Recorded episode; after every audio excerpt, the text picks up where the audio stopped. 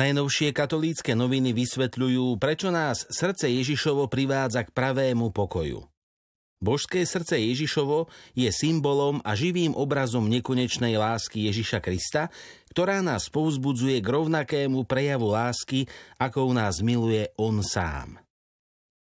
V reportáži pozývajú na návštevu farnosti Veľké zálužie, o ktorej katolíckým novinám porozprával farár Anton Ižolt – Farský kostol všetkých svetých v obci Veľké zálužie bol konsekrovaný v roku 1769 a je národnou kultúrnou pamiatkou.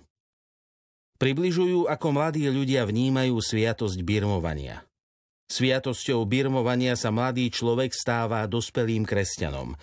Ako však rozvíjať vieru a kresťanský život aj ďalej a neuhasiť ducha hneď na začiatku?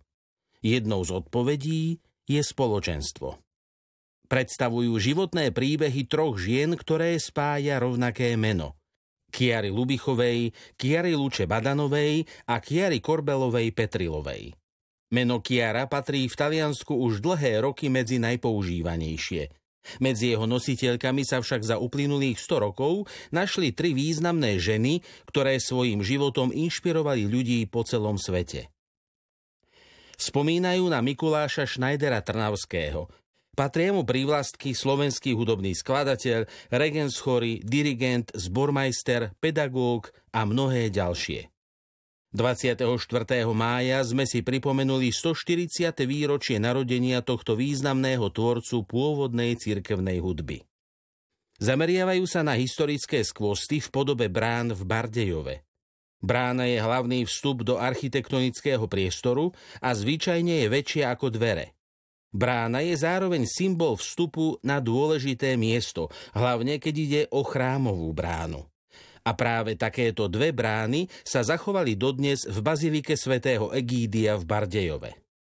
Približujú tragický osud ugánskych mučeníkov. Hoci sme tento rok 3. júna slávili Božie telo, bežne si v tento deň pripomíname svetých ugánskych mučeníkov. Na začiatku dejín kresťanstva v Ugande stoja odvážni muži, ktorí v rokoch 1885 až 1887 položili za vieru svoj život. Úcta k týmto mužom viery, medzi ktorými je 22 katolíkov a 23 anglikánov, je v Ugande veľmi živá. V seriáli Jarný literárny herbár si môžete prečítať úryvok z diela Juraja Fandliho Zelinkár. Čo prináša júnové vydanie časopisu Posol?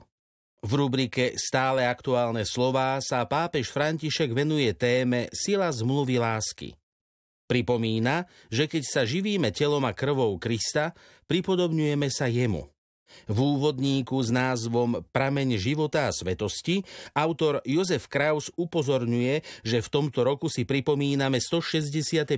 výročie ustanovenia Sviatku Najsvetejšieho srdca Ježišovho pre celú cirkev. Katarína M. Tótová pokračuje v cykle Ctitelia božského srdca a ich modlitby. Venuje sa osobnosti svätej Terézie z Lizie a tento raz píše najmä o jej rodinnom zázemí. Pripomína, že Terézia od mladosti prekvapovala svoje okolie duchovnou zrelosťou. Na jej živote bolo očividné, že patrí Ježišovi a je výlučne jeho vlastníctvom. Redakcia pripája k článku aj 12 prisľúbení srdca Ježišovho. Vymodlená Natálka pod týmto názvom prináša reholná sestra Katarína Krištofová, postulátorka procesu svetorečenia matky Alfonzy Márie Epingerovej a členka kongregácie božského vykupiteľa, ďalšie pozoruhodné svedectvo, ktoré je ovocím príhovoru uvedenej blahoslavenej. K svedectvu redakcia pripojila modlitbu k svetému Jozefovi, patrónovi otcov, ktorí sa starajú o svoje rodiny. Páter Ján Ďurica v cykle Biblia a morálka uvažuje nad biblickými kritériami, ktoré sa týkajú pôvodu hriechu a zla. Páter Ján Ďurica ponúka čitateľom svoje svedectvo o otcovi biskupovi Petrovi Dubovskom pri príležitosti z tého výročia jeho narodenia. Spomína na jeho obetavú službu v jednotlivých etapách života. Potvrdzuje, že lásku nebeského Otca odovzdával ľuďom celým srdcom – celou dušou. Páter Milan Hrobník v článku Nazaret približuje čitateľom históriu tohto významného biblického miesta a baziliky zvestovania. Zároveň nás povzbudzuje, aby sme podľa Márínho vzoru dokázali Bohu v rozličných situáciách povedať Som tvoja služobnica, som tvoj služobník.